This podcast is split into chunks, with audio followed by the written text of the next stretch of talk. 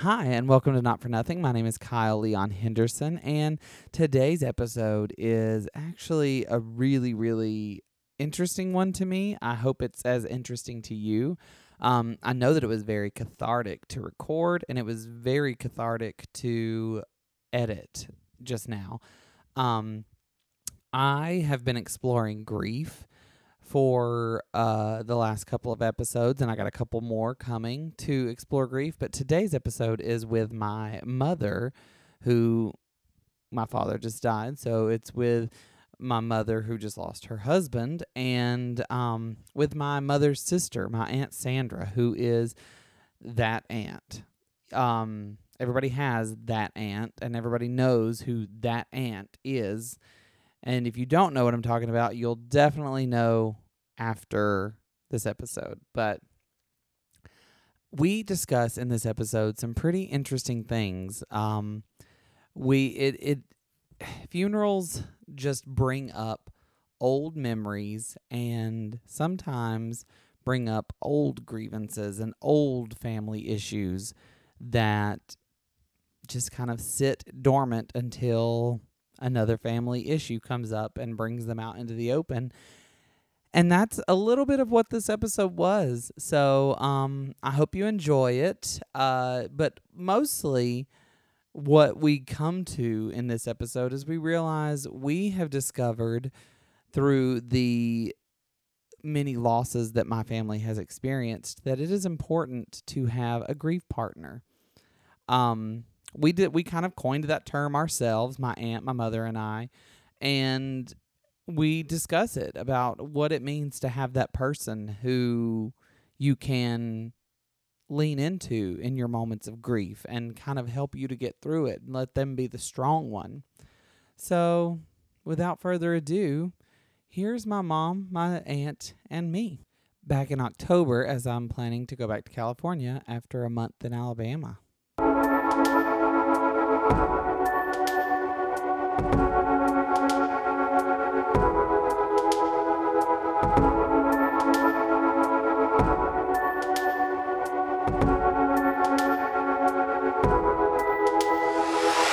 Hey, everybody, welcome to Not for Nothing. I'm, of course, Kyle Leon Henderson, and we are doing a series of episodes about grief because, as I told everyone, um, my dad passed away, and I've been sort of in a grief space lately, and I thought it would be good, just like I did with therapy, to talk to my people about what it's like to just be in a space of grief because it's it's kind of all encompassing and it's kind of surprising all the time. So today I have two very special people.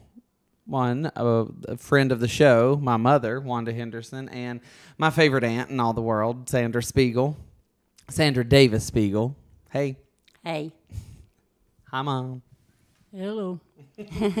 well, and um, I have to, you know, have a disclaimer on this episode because as is the nature with grief that I've found so far, um, the the sad days and the down days and the ang- the days that are full of anxiety come come on you on a surprise. You wake up today and you're you realize, oh, today's one of the anxious days. Okay, so that's what we're gonna do. And today, mom and I both have woken up in an anxious day. So this recording was on the calendar, so we're just gonna go with it, and we're gonna do an episode in our anxious state. Right. well, a little bit of backstory about you, Aunt Sandra, is you and mom both have been through a lot when it comes to death. Um, you both lost your mother at an early age in your early 20s. You were both in your early 20s when your mom passed away of cancer. And you've all you've since you were 19, 19. Um, Soon to be 20, but Yeah. 19. um, and uh, yeah, you've lost your parent, your dad, and you have actually lost a son. So that's probably a, a grief that is unlike any other all in itself. It is. Grief with a child is totally, totally different than grief with a parent, um, especially when you watch them suffer. You know, we watched both of our parents suffer. Uh, me and Wanda took care of mom, mother. We called her mama then. But we watched her go from a a nice, big, healthy woman to absolutely probably 75 or 80 pounds. And when you watch somebody do that, it's really hard. Although you're never prepared, you don't want them to suffer. As far as a spouse, I've never lost a spouse. And I'll, I'll tell you, I was closer to my mama than I was my daddy. Mm-hmm. We never seen eye to eye on a lot of things, which is understandable, seeing as I run away and got married when I was 16.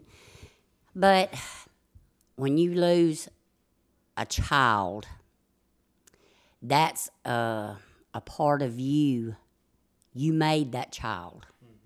You know, when, when it's really sudden and somebody comes knocking on your door, you know, you're like in shock. You don't. I was like, how am I going to live without him? How I, I've got two other children, but how am I going to live without him? He was my firstborn. We kind of grew up together, you know, and that's totally different. And grief, there's no time limit. You mourn, you grieve, you have. I still have days. And, you know, on birthdays, That was going to be my a question. Are you? Do you feel like because it was 1994 when Derek died? Do you feel like you're still in a grief space for him, or do you, or do you feel like it's become something that you hold on to, kind of like losing a limb? Like our our my grandpa, your dad lost a limb, so it's just something that becomes part of who you are. You only have one leg. Is losing a child like that, or do you feel like you're still in that space of grief because you just won't ever leave that space? Well, it gets better as time goes on. You just learn. You learn to live without them. That's the thing. You have to. Time heals, and if you lean on God, and you have family with you, they. Time is the only thing that will help you heal. Although, when there's anniversaries, birthdays, any special days that you have had together, it, it makes it hard and some days i do good on the, like birthdays and holidays and some days i don't but now as far as a spouse i am divorced and but i've never lost a spouse so i'll turn that one Ever wanted to? well i don't wish death upon nobody but exactly. Well, you know, you know exactly. I, I, I, I was, I had t- took and took and took until I just couldn't take mm-hmm. anymore, and I finally called it quits. You know, I tried to wake Yeah. it, make it work for years, and mm-hmm. it's kind of like a death when you lose a spouse like that, but mm-hmm. not really because you know they're still there. You know, you know, and like and sometimes they pop up when you don't want uh, them to. Exactly. A lot of people want to see them, and a lot of people don't. But having said that, I know my sister Wanda and Larry was. They had a very good marriage, and not. I, I'm not saying all marriages are rocky. You have. You have uh, times when you don't get along or arguments, but they've always been there and loved each other. So, having said that, I'll let sis put her input on that. Well, marriage is just like anything else. If you want it to work, you got to work at it. And both of you got to be willing to work at it. And we were both willing to work at it because we took our marriage vows seriously, not saying we didn't argue. We had some doozies, but we got over it and we made it. 44 years. Yeah. Well, since you, I mean, I got you talking about it, and you've been through. I guess it's almost thirty years since since you lost Derek. 20, 2024 will be thirty years. How did how did grief show up in your life? Like, I like I said at the top of the show, I um. I, you know, I felt today. I just woke up, and I'm not really specifically thinking about dad, but I'm just anxious. Everything anybody says just kind of you know sends a shiver of anxiety up my spine a little bit how did it show up to you what did it look like in your in the early days of your grief Well, you say you don't really think it was about your dad, but I subconsciously it probably is. Um, but it would. There's no time that it would like I could be driving and hear a song, and I'd have to pull over. You know, I just lose it. Uh, Any I- songs in particular that you remember, well, or is is that too personal? No, uh, Farther Along was one of them. Uh, God hint- shall God shall wipe away all tears was another one, and of course Vince Gill, Go Rest High. uh, Oh, yeah. the Father and the Son. Um, that's that's just songs like that would really get to me. But I could be at work and it would just hit me out of like nowhere. It it you never know when the it's gonna hit. And when it does, my therapist told me I did go to therapy and I went to group therapy. And that she told me, I don't care where you are, do not ever try to hold back what you're feeling in your inside. If you if you need to cry, you cry. Don't worry about what other people think about you.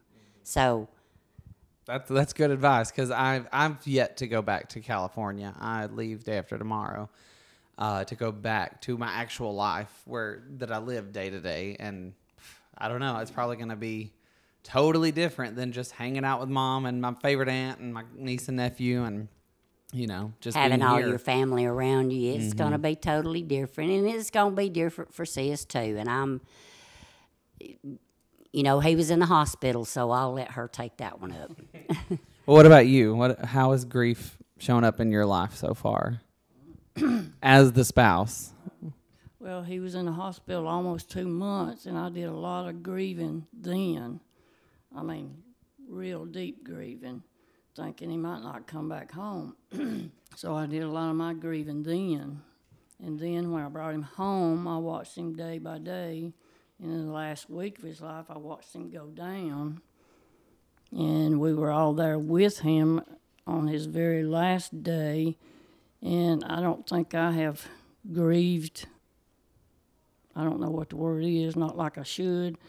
It's hitting me very slowly, and it will probably hit me when everybody's gone and the house is totally quiet again. But in a sense, it'll be like it was when he was in the hospital. So I don't know how it's going to hit me.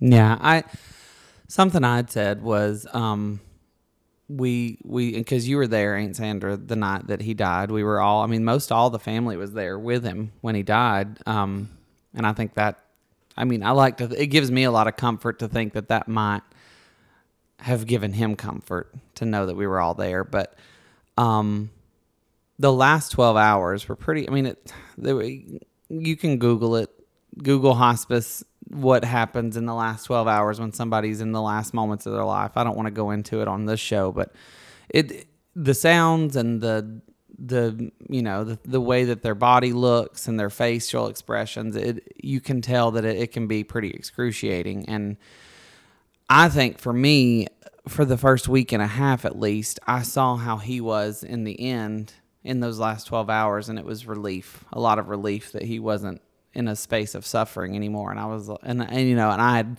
had the opportunity to say everything that I wanted to say, and you know, I was holding his hand when he died, and so a lot of it was relief for the first week and a half, and then after the second week got to a close, that's when I started feeling just like anxious and sad and depressed. But also, I'm here in the house. you know, I haven't left the house. I haven't gone out into the world really. So,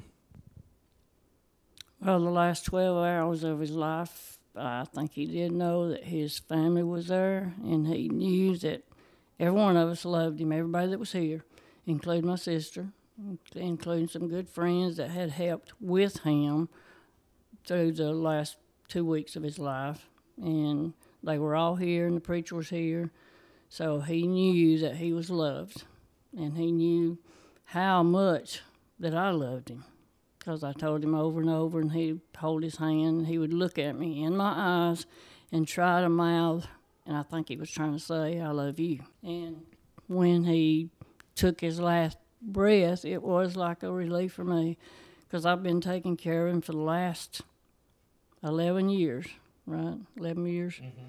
The last 11 years, I stood right by him and took care of him. Just took care of him. And this last time, it was where I had to have help. And Sandra, my sister, and Kyle, son, was here helping turn him, helping change his bed sheets and all that that had to be done, and I couldn't do it alone.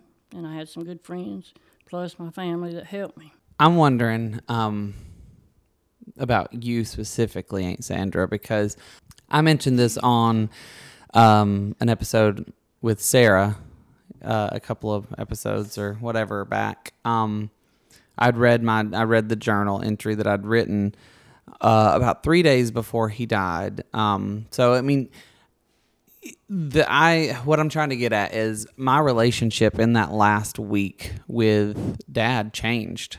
It it became something different than what I'd had my experience with him all along.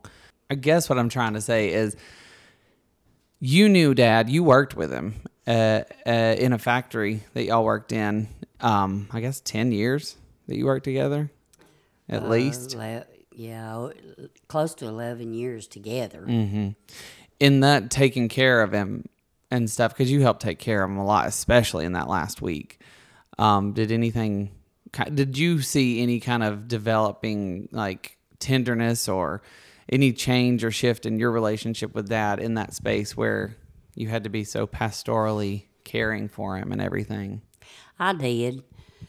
Uh, you know, I was not always here uh, helping take care of him, but Larry was always, and Wanda, if I needed anything, that's how much we loved each other. I know he loved me, and I loved him just like he was my brother. And if I needed anything, he was always there. Didn't matter what. And, you know, the last week, I know it's hard on the family, but I tried to make it as comfortable. Yes, I was more loving and tender, like is, tenderness. That's a, I don't know how to say that.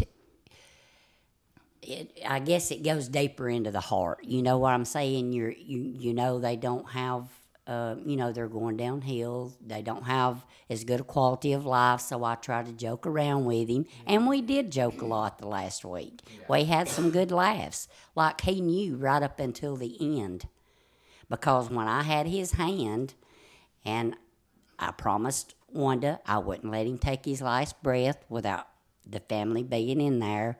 And when I thought he was fixing to, I was sitting with him and I yelled Wanda. And I think Kathy maybe said, Now, Wanda.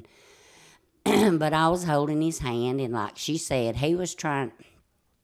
But my love for him did go deeper in the heart and because of you know you you uh, look back on all the things that he's done for you or they both did for me. But even times that he didn't feel like getting up and going he would get up and go to Lowe's if I needed something a, a lawnmower a refrigerator whatever Yeah. it may be. But yes in the last week uh, it, it get it goes deeper and the tenderness and the the heartfelt love goes way way deeper than you could ever imagine. Mm-hmm. And it did for me and you know you can't imagine that until you go through it. Mm-hmm. Yeah, I think doing because that was the first time I'd ever been because I was here for the full last week of his life, and I'd never had the opportunity to take care of someone like that in a way that that was you know that you just had to do everything you could to make them comfortable and you had to help them to continue to eat and you had to change their bed linens and all this stuff with them and stuff um, I've never done that, and I was very cognizant of the fact that you really want them to feel like who they are, and not a burden. And and I and I realized it how easily it could be to make someone feel like a burden like that. If you know because you know it's heavy to to help get a person in and out of bed. And it's you know it's it's physically taxing on the people who are doing it. And you know i just it, it was it touched me to be able to just do all that i could to make him feel as strong as he was because i think strength is what i remember most about him. I mean you can speak on the the physical taxing nature of taking care of someone Well, he was very strong. I've seen him get up, like Sandra said, he wasn't able to put one foot in front of the other, and I've seen him get up and go to work when I knew he didn't feel like even getting out of bed. That's how strong he was. But he was a working person. And the last, when I brought him home, there was never a, I don't say crossword, but never a the uh, words said that made him feel like he was a burden to me because I didn't want him to feel that way. And I think I have no regrets whatsoever taking care of him the last 11 years. And I think I took care of him the best I could and as much as I possibly could. And it was a comfort for me to know that you were here, Sandra was here, Jane was here, Kay was here, and I could call Sandra it didn't matter what time of night. Say, Sandra, I need you, and she'd be right down here. And so some of the others, like Wesley, and some of the others, Kathy and Danny, some of them, I could say, I need y'all, I need your help, and they'd be And- right here. and Wesley being Danny, y'all's brother's son, and Kathy. You had mentioned Kathy earlier. That was Danny's wife. And Kathy and Wes are both nurses, and and Kay, she's she's a friend, a family friend who's become even deeper of a family friend now through all this process. And Jane, she's the one who introduced y'all, right? Right. She introduced us. She always joked, wanting to know if I wanted to kill her or him. Well, until you said you took care of him for so long, I remember a doctor. Kind of, you were you were you told me the story one time. You were at the doctor's and they had seen the list of medicines that he was on, and they asked Dad something about it, and he said, "I don't know. She's the one who gives me all the medicine." And he said, "Good Lord, if she wanted you dead, you'd be dead right now because she just hands you a handful of pills and you just take them." That was Dr. Markle. He said, Yeah. He said, It's a good thing she loves you because she could give you poison. You would never know it. I would have never done that. well, I mean, that's just the nature of 44 years of marriage and full trust. He trusted you fully. Do you think that the 11 years cuz in 2009, that's that's when things started. Um that's when he started having health issues, really. Was in 2009 when he got colon cancer and before then, I remember we would go on family vacations. You've always had bad knees and bad back. That's all I remember. Well, I've always had it because I played softball and then I played ball in college. And I mean, I had a bad knee when I started playing ball in college, and then I had surgery and kept limping and gimping around till I retired from teaching school before I had one fixed. And the other one needs fixing now. So with the coronavirus, I don't know when that'll be. Well, the other night I was sitting with Granny Davis, who is y'all's stepmother, um, and she was, and she brought up something for me that just sort of took me right back into that sad space and that whatever. She she said you've got such good memories with him, and I'm so glad you were here. And she said I I just remember your family vacations. You always took a family vacation, and and I hadn't really thought about that on this trip and being here in this time, and it it really did. I was like, we really did take a vacation every year, and that is something that was just on the calendar, a memory to make. And what I was saying that in 2009, he, that's when his physicality started to change because I remember we would go on family vacations, and he would just be what you say pee rolling up through there when we would walk somewhere, and you would hobble along, and he could just, I mean, he was always just strength. He could run, he could run anywhere, do anything. He his body seemed to be like seems to be that it could have taken anything up until that point. And then at 2009, he got colon cancer, which he got, they took care of it. He, you know, went into remission and all that. Um, but from that point to now, you took care of him. Do you, do you think that has made your grief process different than it would have been had it been a sudden, sudden thing or whatever? Oh, yes, I do think it made my grief, I don't know, I guess like his health, it was slowly. Every year it was something, and every year I could see a difference. And so I think my grief has been slowly coming on before even before his death. And then I think that's why I'm not where everybody else is right now. That I think it will hit me harder later because I think it's still coming on slowly. And so that's where I, I just think I will have breakdowns like you and Megan and Sandra and everybody else has already had, and I haven't had just a total where I'm crying all the way to my heart. But I think that will come. Yeah, mine was with a glass of wine, so that probably helps. Get a little tipsy, get it deep down in there. um, but I, something that struck me too, and, and I think both of y'all can speak on this, was I've never been with someone when they died. I've never been with someone when they were taking their last breath. Um, because with Paw Paw, you know, like like with with Derek, you know, it was just it was something I was told about, and then I went to go see him, and he he had already, you know, he was passed. And with Paw Paw, they said he's gone, and with Granny Henderson, Dad's mom, they she was gone. I wasn't there, so I had my last memory of them alive, and then I go and I see them and they're gone. And that's the first time that I've been with someone and watched them because he had he and I had spoken to one another earlier that day. And so that's that's been sort of jarring to wrap my head around of how we were having conversations and then I literally watched him fade into another space. Um so I think that really has made it hard for me to wrap my head around it sometimes too to, to grasp that it's real you know It's hard when they know because he knew, and he knew right up until the last breath he took because he kept trying to tell Wanda, and he finally got it out. He called her Ma while I was sitting there. that was his nickname that for was her that's what he called her Ma, and he was trying to tell her he loved her, mm-hmm. and I heard it when it came out, yeah uh, and I think she did too. Mm-hmm. Although it was like a breath that came out, it was in that breath because, you know, I think he might have had a mini stroke a day or so before that, mm-hmm. but I, I mean, you can ask her, but I think, I think that he knew right up until the last minute.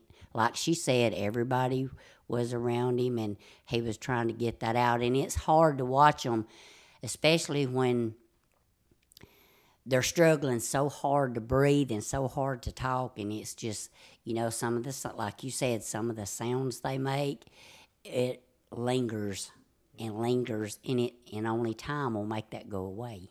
Only time. yeah because you had that with both both of your parents that That's that exactly how our mother died. hmm so And it's it's really hard.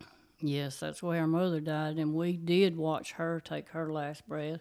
We wasn't there holding her hand like we were with Larry, but we were in the room with her, and she would. I think she was saying her goodbyes with her eyes. We were all in there, and she would look at each one of us and just look like, "Okay, it's my time. I love you." Go to the next one. It's my time, and go to the next. Me and Larry. She would go to each one back and forth until she died. And with Larry, I was in there with him, and I can see it in his eyes, and it was a struggle for him to get anything out, but he did get it out because we were sitting there telling him it, you know, it's okay if you're hurting too bad, it's okay to let go. I told him that it's okay to let go if you're hurting so bad you can't stand it. And he finally did get out that, I mean, he had told me earlier in the day that he loved me and I could understand plain, but he finally did get it out there at the end before he died. Like Sandra said, a breath, but I understood it. well and something i hold on to um dad's side of the family the lewises that we that's just that side of the family. It's there's no reason to explain how we how who they how who they are or anything, but that side of the family is pretty. I mean, it's just riddled with dementia and Alzheimer's, and everybody everybody responds to having that disease differently. And so, and we've got family who they kept their faculties and they could walk and they could talk and they could feed themselves and go to the bathroom for a long, long while, but they would quickly forget who people were. And for dad, it seems like that was just the opposite. His faculties kept failing him over and over until all of them had failed him, but he knew who we were till the end. And that's that to me is a blessing to just to, because that that just seems so sad and scary to die with a bunch of people around you that you don't know who they are or just not have your family that you know around you. So I'm glad that he was able to know who we all were. I saw him laughing with you. I think you probably were the last person to make him laugh on this earth. So I think I was. She could always do that. he always joked with her, always. But she, he counted on her making him laugh. I think. yeah, and he counted on Jane to make him mad. Yeah, him and Jane argued just like brother and sister. Well, as because we live in Bug Tussle, so er- they were cousins. Everybody on this mountain's cousins. You might want to go if you got to find a date for Friday night. You might want to head off the mountain. Yeah, you got to get off of this mountain to see any other action besides stealing and ta- running from the cops and all that. You got to get off the mountain to see any other kind of action. That's true. I live on the same kind of mountain. you move from one mountain to the other, don't you? Out of the frying pan into the fire. yeah. well, I, I mean, so, uh, if you will, speak on a little bit about the nature of your mother versus this, because you you said that you weren't you weren't holding your mom's hand when she took her last breath, but the difference was dad took a turn to where he was bedridden for maybe I guess a week and a half and she had been in the bed for eight for what, 6 months? Six months. The last six months of her life, she had been in bed, in and out of the hospital, and she was in the hospital when she died. And plus, she had oxygen on her, so she we don't know if she could say anything or not. Until you go through it, you don't know. You don't know. And, and I've always told people, don't judge me unless you have walked in my shoes. Yeah. You know, I've lost a mama, I've lost a daddy, and I've lost a child. Unlike sis, I have not lost a spouse. Well, and I don't know if this it, it's all different. Mm. I don't know if this and this is just an opportunity for me to say like just how much I admire you because um when you know cuz you you're like me, you're a little goofy. I am. and you know and you you live out loud. You live your life out loud in a way. And and I mean and I say that like me because I think I get a lot of my strength in just being different from you, from you know, from being around nature versus nurture. I think I get a lot of it from you because, I mean, my my story. Everybody on the show, my listeners know my story and how I'm different from the world I grew up in and everything. But you are too, because and some of that does come from, you know, becoming an adult very early. You had a ba- a child very early, and then that child died and you you've had to work hard your whole life and I just wanted to tell you that I admire you for just living out loud because you know some of the pain that you've endured you know if you were to go in you might not come back out you know you Right. you live in you live out here out loud and we get to have every bit of you for good and for bad and for ugly and for silly we get it all and that's that's I think that's the healthiest way to deal with a lot of pain and, and you know and I think like you said you know, dad was your brother in law. But and so it, it isn't the mother, the father, the child, the husband, the father, you know, that kind of thing. But that's a deep grief too. is. it is. And I think Larry and Sandra's relationship was as strong and deep as you can have with a brother and sister in law. It was. I have never felt that way, and I, I mean, you know, as close to anybody because he he knew a lot of what I'd been through, which you know, a lot of the choices was mine. I made bad choices in life. I got married young. I had kids young, but that don't mean I didn't try. And to me, if you're not, if you haven't made bad choices in your life, then you're not living a full life. That's my that you're not. If you've been that cautious and that calculated your whole life to not have ever made a bad decision, you've not made. A, you've not lived a full life. So You know, when you if you go to group therapy, you'll find out that you're not alone. You're not like when Derek died, I'm like, you know, I felt like I was the only person in the world that had lost a child. Even if you miscarry, it's hard. And sis can tell you about that. She lost one, and it's very hard.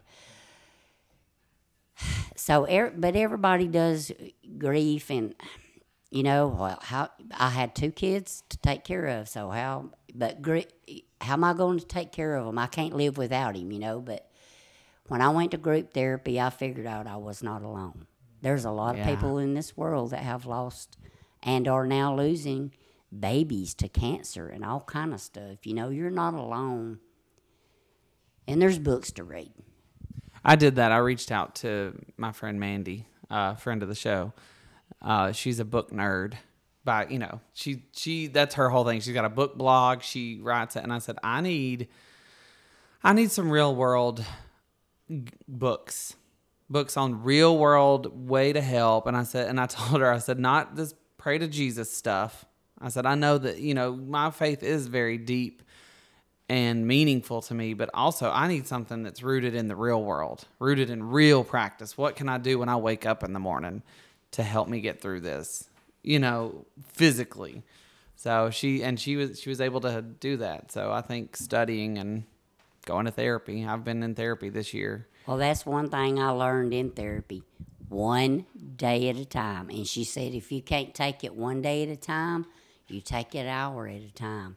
If you can't do, if you don't think you can do an hour, do a minute. Just when you get up that morning, try to be, you know, just a little bit at a time. Don't rush yourself. Everybody grieves in different ways, and there is absolutely no time frame for child, mother, father, husband, whatsoever it may be. There's no time frame, so don't let people rush you. Right. And I, I am the first of my friend group really to to lose a parent. Um, and I, I think I'm fair a little bit younger than most people lose parents.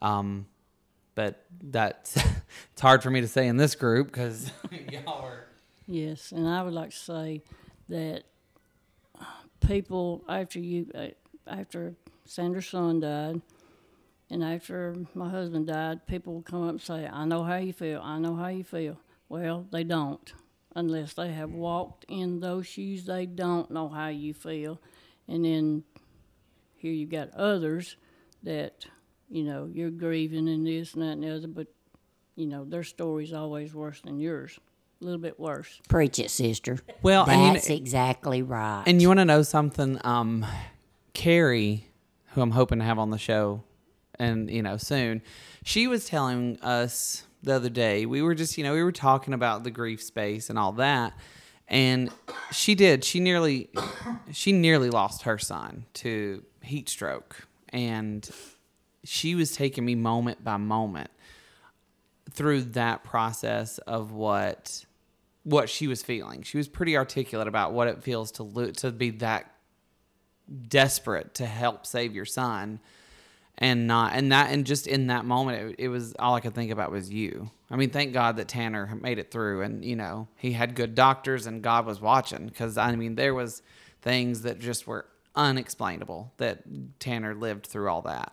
But just the desperation of everything and and I think it's because I was in first grade when Derek died. I just knew that my favorite cousin wasn't there anymore.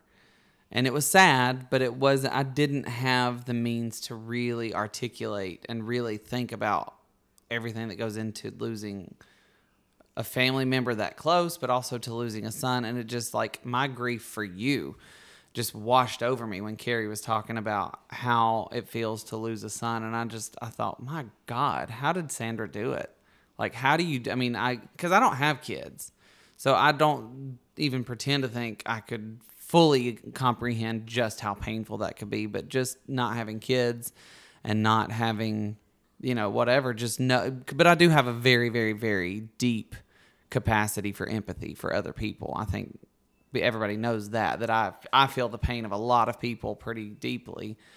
Um, but yeah, the empathy was pretty heavy for you that night listening to that, just because I was thinking, how did she do it? How do you, how do you not just go to bed and never come out? Well, Dwight Edwards told me, and so did Isn't he our cousin? Oh. His, his his wife was a Davis, yes, but he told me, uh, and so did group therapy. My therapist, she said, when somebody someone that close dies, it can either tear a family apart or it'll bring them closer together. Yeah. And I found that out in group therapy that so many people, it had just ripped their families apart. Mm-hmm. Divorce, you know, which Yeah. mine come later. Yeah. But divorce and like their kids, you know, if they have other children, they Mm-hmm. they they start retaliating. Uh, they're grieving in a different way than you are because that's their sibling, not their child. Yeah. It's true. It's it's true. You it's different. And, and mine thought, well, I wasn't there enough for them. But my grief was different, and now they understand more now because they're older. And did you think that their grief or did their understanding of what you were going through changed as they were having their own children? I think it did. Because you just don't know. You cannot know how much you love somebody. Like I can't fathom the love that a parent has for a child because I don't have any children. And I have a cat and I hate people who think that pets are the same. It's not. That's an animal.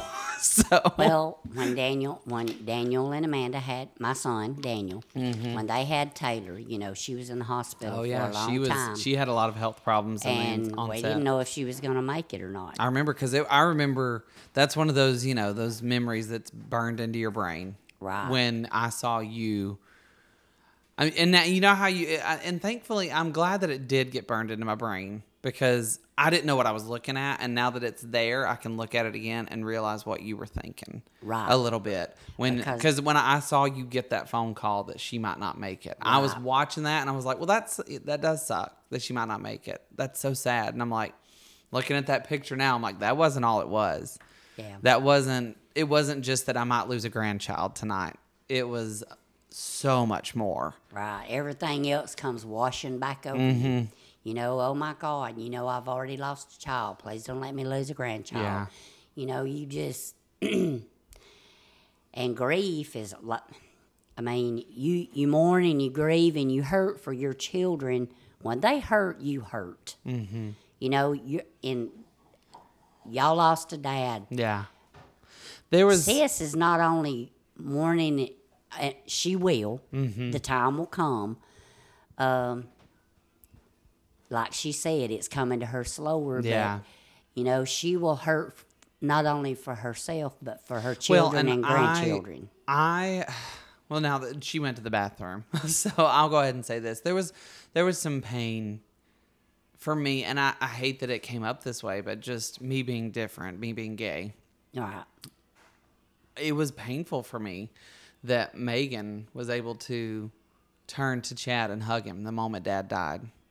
And, you didn't have And yours I said, here Ethan, with you. and it, and it wasn't that he wouldn't have been. It wasn't that he wouldn't have been here, and it wasn't. It's not all those like he's not welcome. He just, I needed him to stay back in California and keep keep life together there. Yeah. You know, we couldn't just leave California, both of us, get out of there and come here and just stay here. I mean, because he had to stay there so I could come here.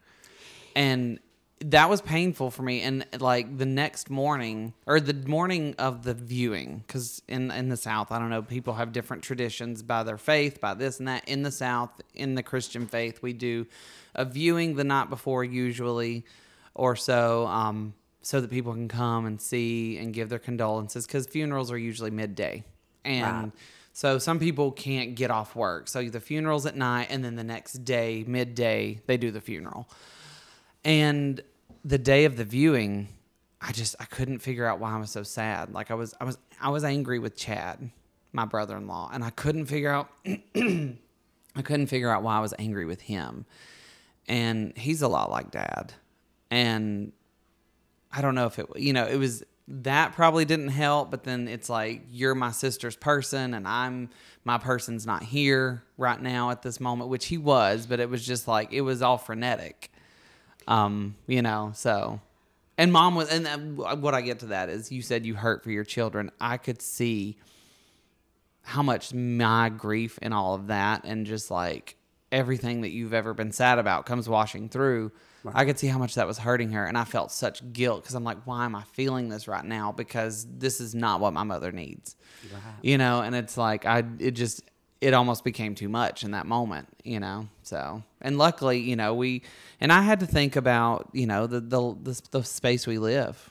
We live in a very conservative Christian. Well, we. I live in California. I live in Los Angeles. I can do what I want, but I'm here, you know, in in Bug, Bug Tussle, Alabama. Things are a lot different Things are different, right. and I needed my person and my you know we finally my mom she just kind of mom she just my mom like you don't know her mom just kind of threw the wrench in she's like ethan should be sitting next to you at the funeral and i didn't want that per se because i didn't want to tarnish the legacy of my father in the fact that perhaps that might be all that people are talking about. Kyle sitting next to a guy on the front row, whatever. And so Ethan wound up sitting with you and and you know, with my cousin and everything on the back row, and that meant a lot to me. But Well, my plan was for him to, him and Leon to sit with, you know, me and Jane. yeah. but that didn't work out. But Jane was with him, so that was okay. I mean, she un- she's she's like me. She's not. Well, I say she is. She's I don't never think she talked is. to me. I love her, but I don't. She's but knowing you the way that I do, she does not have. And and this is not a dig at her. I love her because because I could say this about any number of people in my family and friend circle here in Alabama. She does not have that part of her heart that you've got. That you do not judge a soul. You really super do not judge a soul, and all you are is love. And that I, is I love everybody. that is even, something that I, I, you know, I will take that to my grave, knowing for sure that you are the person who just has this deep well of compassion and empathy and love for everybody. And if there's something that you don't agree with, you just let it go. and how people live their life. That's not for me to judge. We have a higher up that does that for mm, us. Exactly. you know and and if like you said you needed your partner with you i'd have been okay with that because guess what who was sitting in my spot at our daddy's funeral Well, that goes back to um, it wasn't me I that goes back to something that I'm not I'm not gonna get into, but you said you were talking about grief either brings you close together or it rips you apart. Right. We have seen both.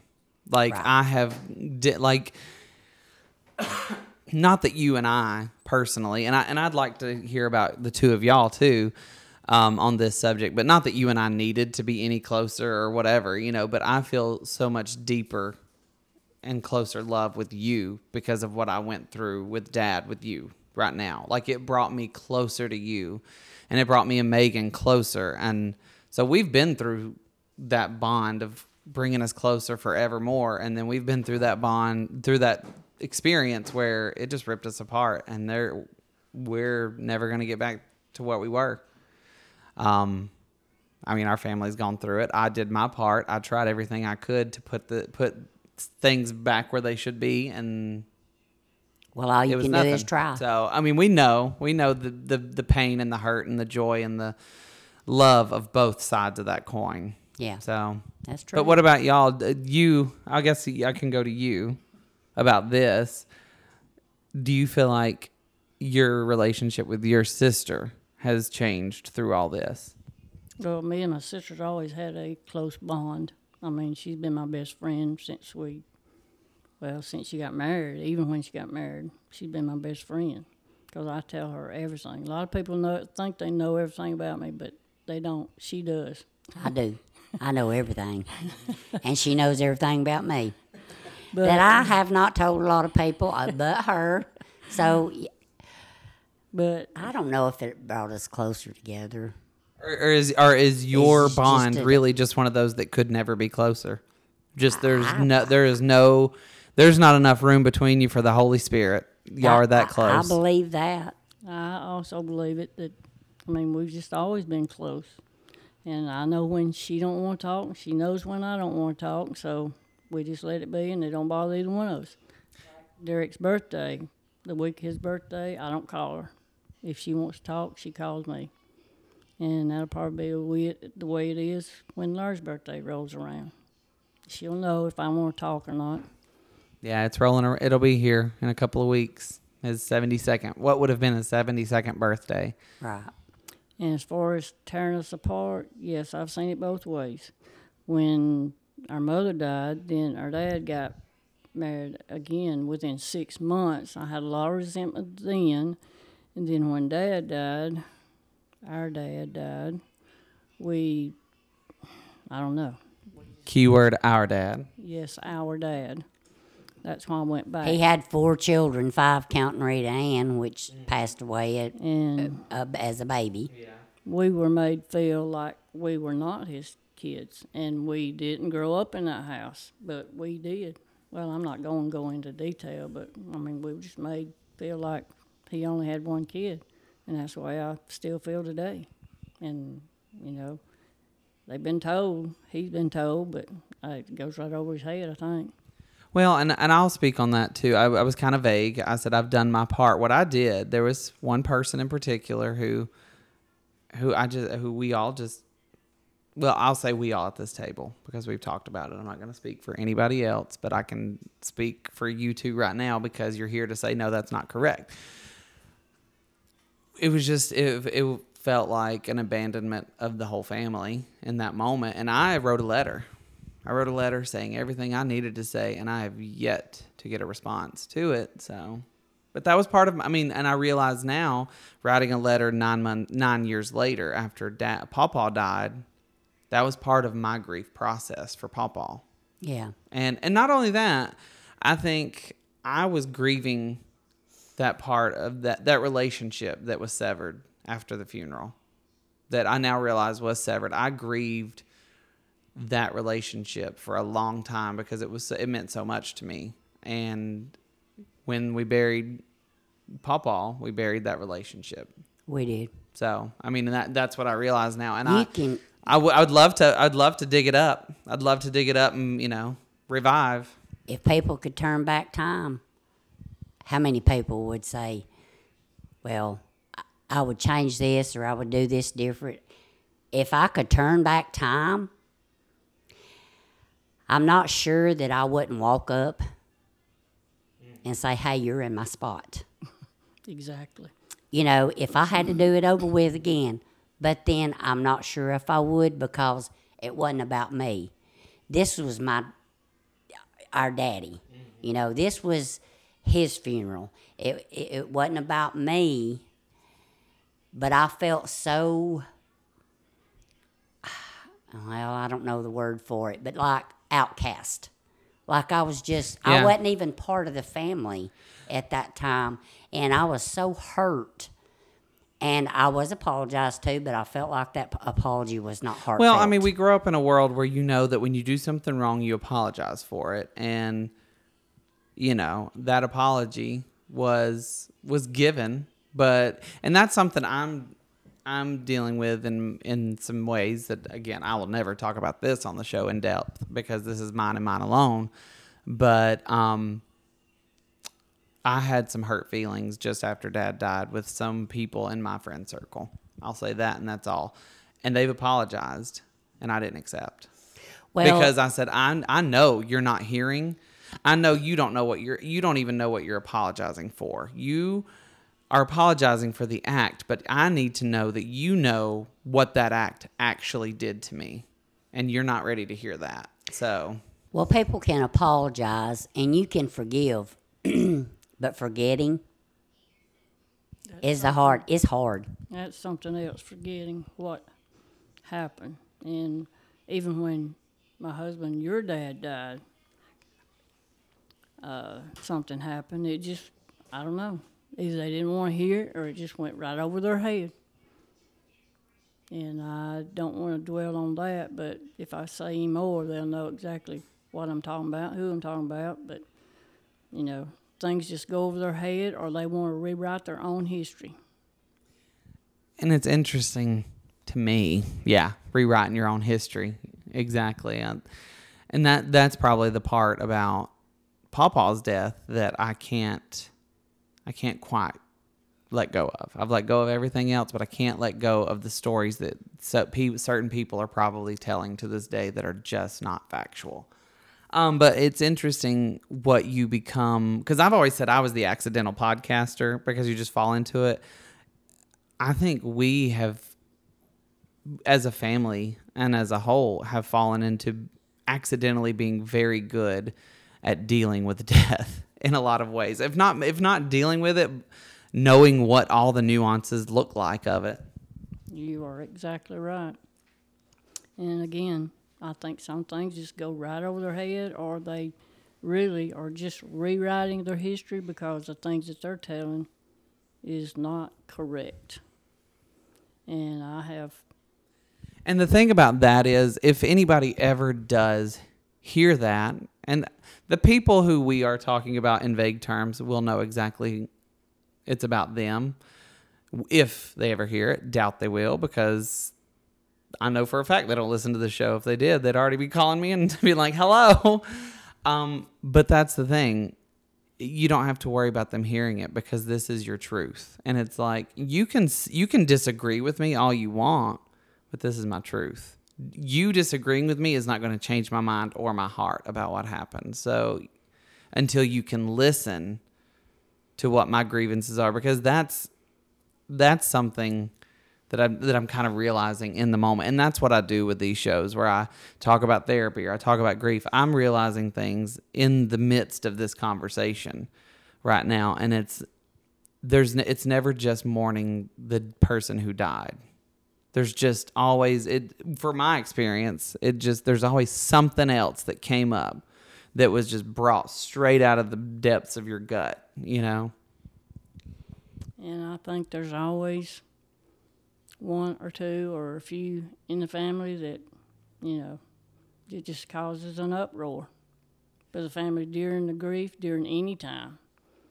And like I said, if they ever listen to it, they'll know what I'm talking about because mm-hmm. they were told specifics when your dad died. And it didn't happen that way. Well, I'm going to go ahead and say it because this is my grief to hold we called in the family on dad and we specifically told certain people not to show up. Specifically said we we gave a guest list and right. certain people weren't on it and they showed up anyway. And not only they showed up, they saw themselves into a room in this house where the door was shut. And I said right away, if I'd known, I would have done something because there's certain people who have license to open a shut door in a house, and certain people don't have that license. But you know, I'll say for me personally, um, this particular grief space with just dad, you again going back to what you said, Aunt Sandra, about bringing you closer together or tearing you apart. I've only had mostly. Um, the, I've only had bringing us close together in my sense because like i said i feel closer to you having been in that last week of dad's life with you there like she would mom would say aunt sandra might come spend the night this night or that night or whatever and i just i found myself hoping and praying you would because it just gave me such comfort to have you here and like i said like we were talking about with my pain with my partner and everything, I felt everybody rallied around me to just be like, it's okay because love is love. Right. You know, and that, you know, opinions are semantics and we don't have to have any of those today. We're here with you for that. You know, it just, if I felt like this building up of just love around all of this. So. Well, that's the way I felt. And if they didn't feel that, then they didn't need to be here. Mm-hmm. And they didn't need to be there uh, at the viewing or the funeral. that's it, it's not about them. Mm-hmm. This is about him and his. This was about Larry and his family.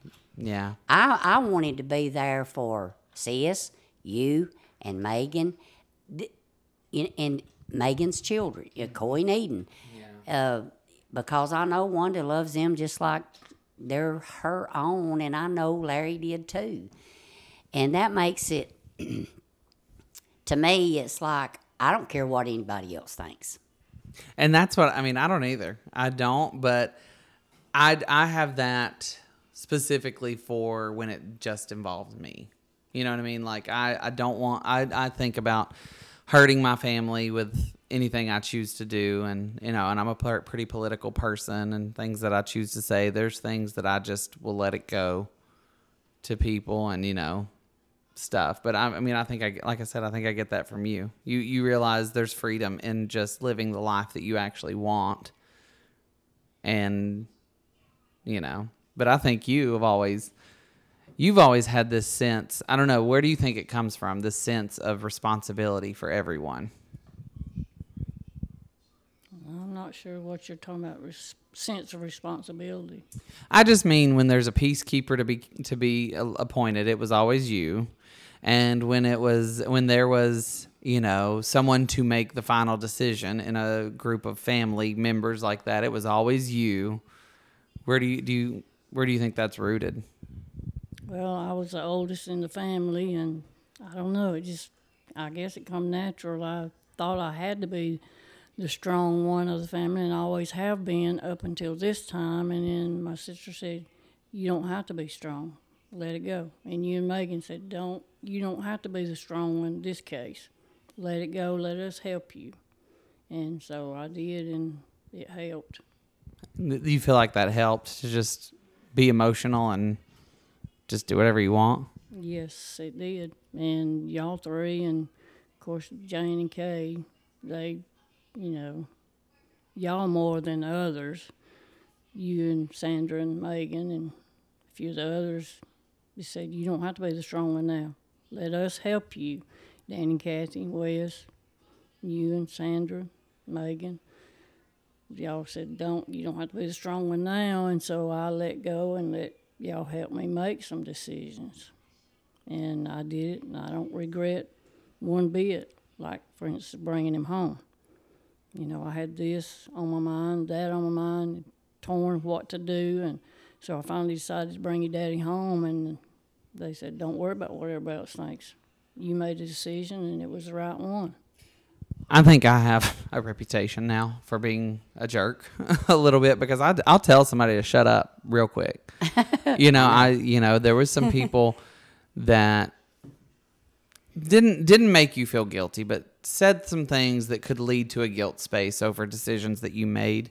And I told everybody real quick. I said, uh, if there's anything that's said that will even lead to my mother remotely feeling guilty about anything that was said, I said they'll be dealing with me instantly. Be oh, dealing with me. dealt with me. hmm Oh, I know. I heard. So you yelled at somebody on the phone the day after he died. Do you remember that? Look at her mouthing who. Like, we don't got to say the name. It was just funny because somebody called, and I knew, I don't Oh, even I don't even oh, yes, know I remember. I don't know why I even thought because you know I kind of know everybody. I like I again licensed to open a closed door in this house. Yeah, well, th- this one didn't matter anyway. Exactly. There were some people that like when they call on the day after dad dies, I should get the phone to mom, like Danny or you or you know whatever. Danny wants to talk to his sister. That he gets to talk to his sister, and this person just I should have known she's not available right now. But I went in there and I said, "Mom, it's so and so. They want to know if you want to talk." And you said, "Well, you tell her we are busy right now." I remember he was going through papers, and I'm like, "Who? Get in the car, drive down here. Don't be calling.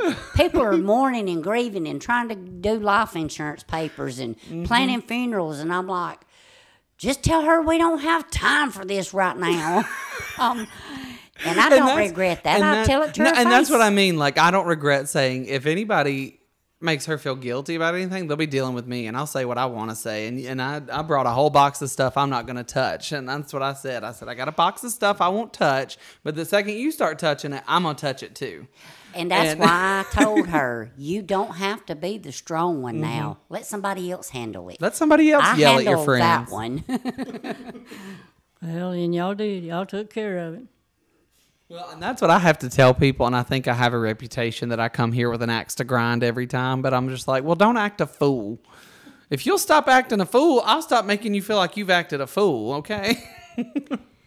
don't act stupid and you won't be called stupid. right? Exactly. Well, I mean, uh, it's because, like I said, I'm just having this conversation, and as it comes out, I'm realizing more and more. So I'm realizing that it, for me, it helps to just talk about it, to just talk, uh, to bring up Derek, who died in '94, and Papa, who died in nine in 2011.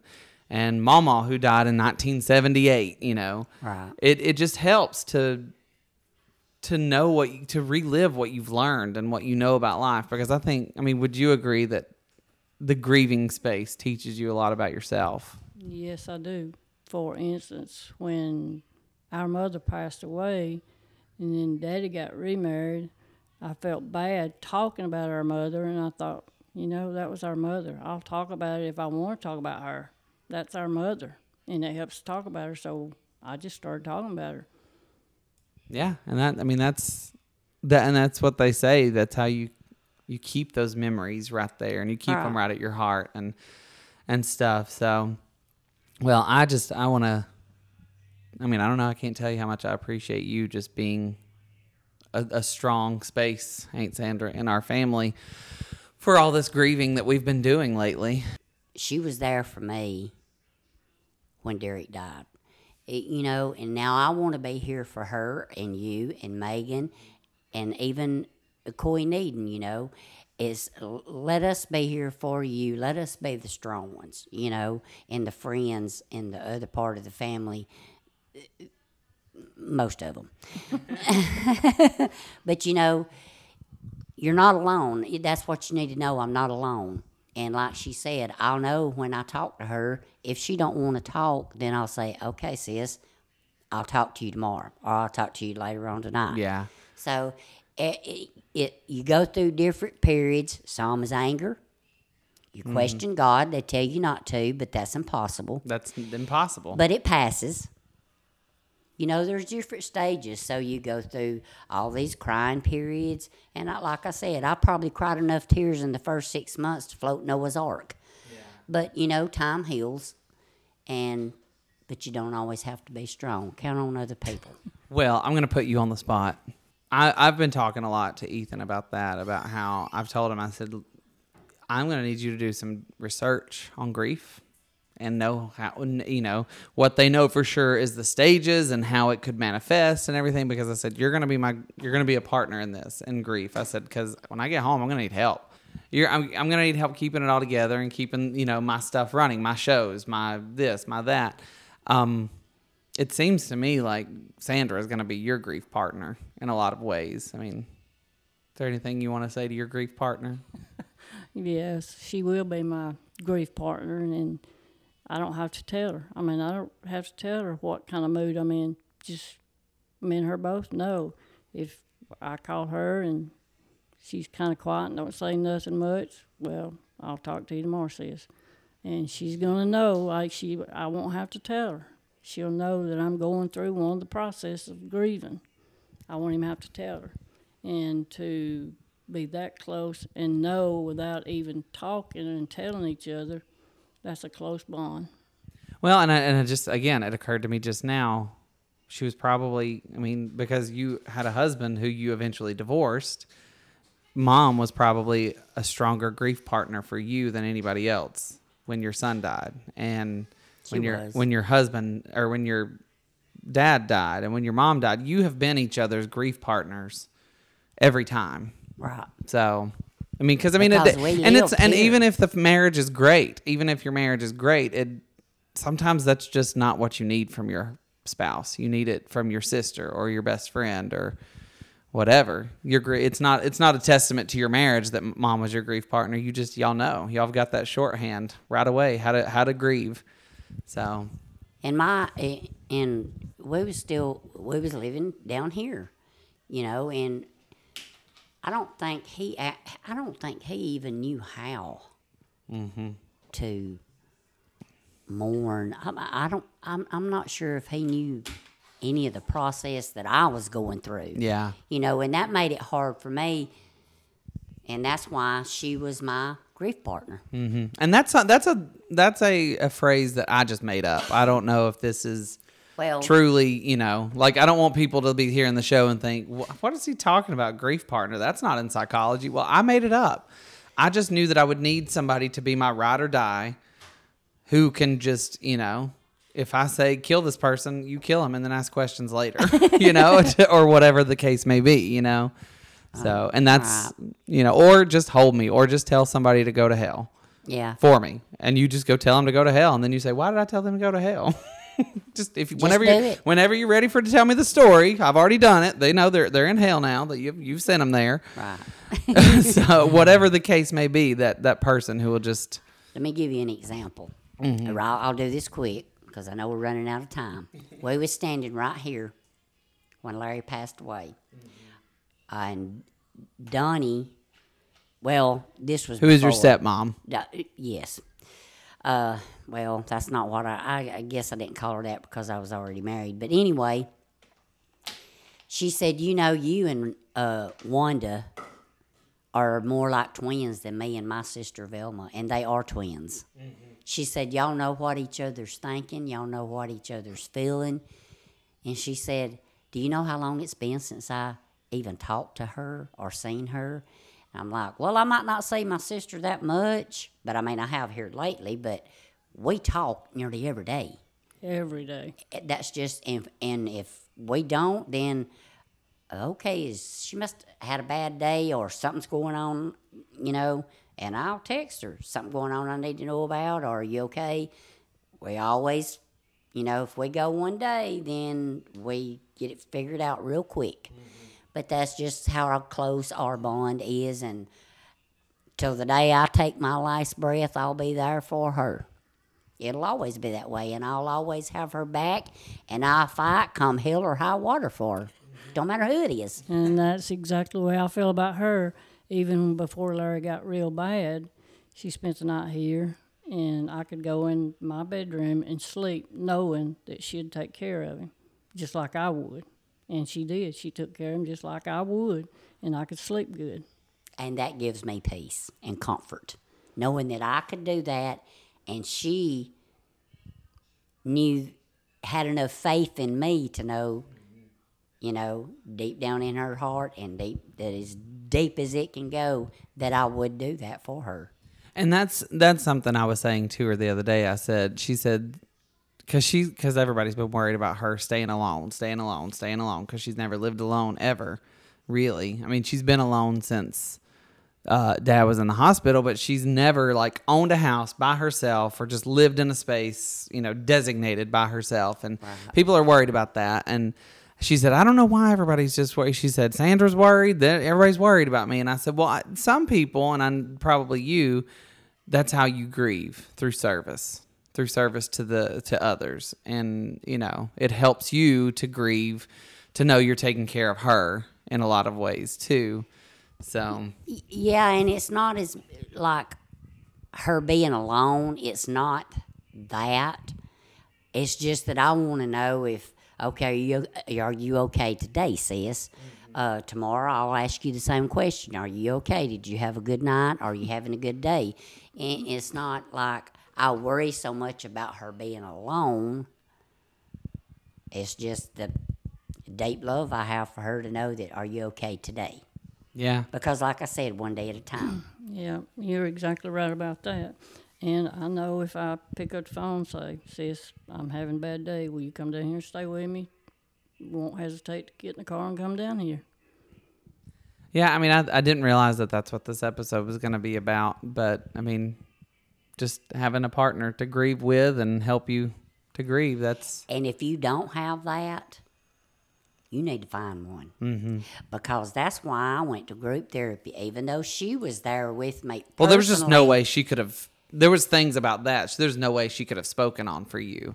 Right. Yeah. That, uh, as far as group therapy. Yeah. You know, I needed to know that I wasn't the only one that ever lost a child. Yeah. And even though she had miscarried, that's But you, but that th- there's a lack of personality and a lack of of history. You know, you knew Derek's personality. You knew his history. You knew that he was the valedictorian of his senior class. There was all these facts about him that lived and breathed and were real that you had that you don't get that when you have a miscarriage. uh, well, and even sh- Sis knew that. Yeah. She knew that about him. She probably loved him. I don't know if not as much, almost as much as I did. Yeah. She babysat him. Mm-hmm. I mean, you know, she just, I don't know. We just seemed like we had two, two hearts combined in one. Yeah. That's just uh, this is how much love we have for Well- each other, and she grieves. I hurt for her; she hurt for me, Mm-hmm. and that's the way it should be. You have to have somebody to help you. yeah. You know. Well, and that's what helps me. And this is a great place to just end it right there because that's what helps me go back to California, knowing that she's got you and she's got you know because I know because I know that my my sister's here and I know that my sister takes care of her and everything. But there's just that that person, that person that is just ride or die, you know. So And that helps me to go back to California. well, I'm glad it does. I'm, I mean, I'm glad it is helping you, and it'll always be that way. So you will never have to worry about that. Well, my only I got homework for y'all. Get in the car and come see me. Well, once things are all settled and done, said and done, I plan on not just staying here. I plan on doing some things that I put on hold to take care of him. And now he's not here. I plan on doing some of those things. And please don't feel guilty about it. Not at all. Don't ever feel guilty because you done your part. Mm-hmm. And he wouldn't want that. No, he so, wouldn't. So you know, you got some life left, so get out and live it the best you can. And, you know, it's going to take time, I know. But just, you know, a lot of people sit down and they settle on and they give up. And, Well, he was just that way. I mean, he went to California once. He went to New York once, and he said, "You can go all you want to, but I'm not going back. But you go as many times as you please." He knew I would anyway, because he always said, he always said, "Well, it won't do me any good to tell you something, because you're gonna do what you want to do anyway." right. He was very right. Well, that's true. Well, thank y'all for coming on the show today. I mean, I like I said, I I've started doing this with this show because this is just my space to share intimate conversations, funny conversations, or you know what have you, and and um yeah, this is what I'm going through. This is what my my people are going through is grief. So I wanted to do an episode about it and talk about it, and you know maybe it'll somebody's hearing it who you know who didn't know that group therapy was probably the best thing for losing a child and who didn't know that having that one person to just be there could help anybody grieve you know somebody going through it and that's what i was telling her while you were in the bathroom that we didn't i didn't like i was saying i didn't mean to become a podcast host i didn't mean to become somebody who just kept doing podcasts over and over but it's just it's what kept popping up in my life and i said we've become a family who can tell you a thing or two about losing some people right. and we didn't mean to do that and it was not the path we would have chosen but now that we're here we can tell you a thing or two love you Love you, love you auntie Love you. Love you, sis. love you more than you'll ever know. Here, right back at you.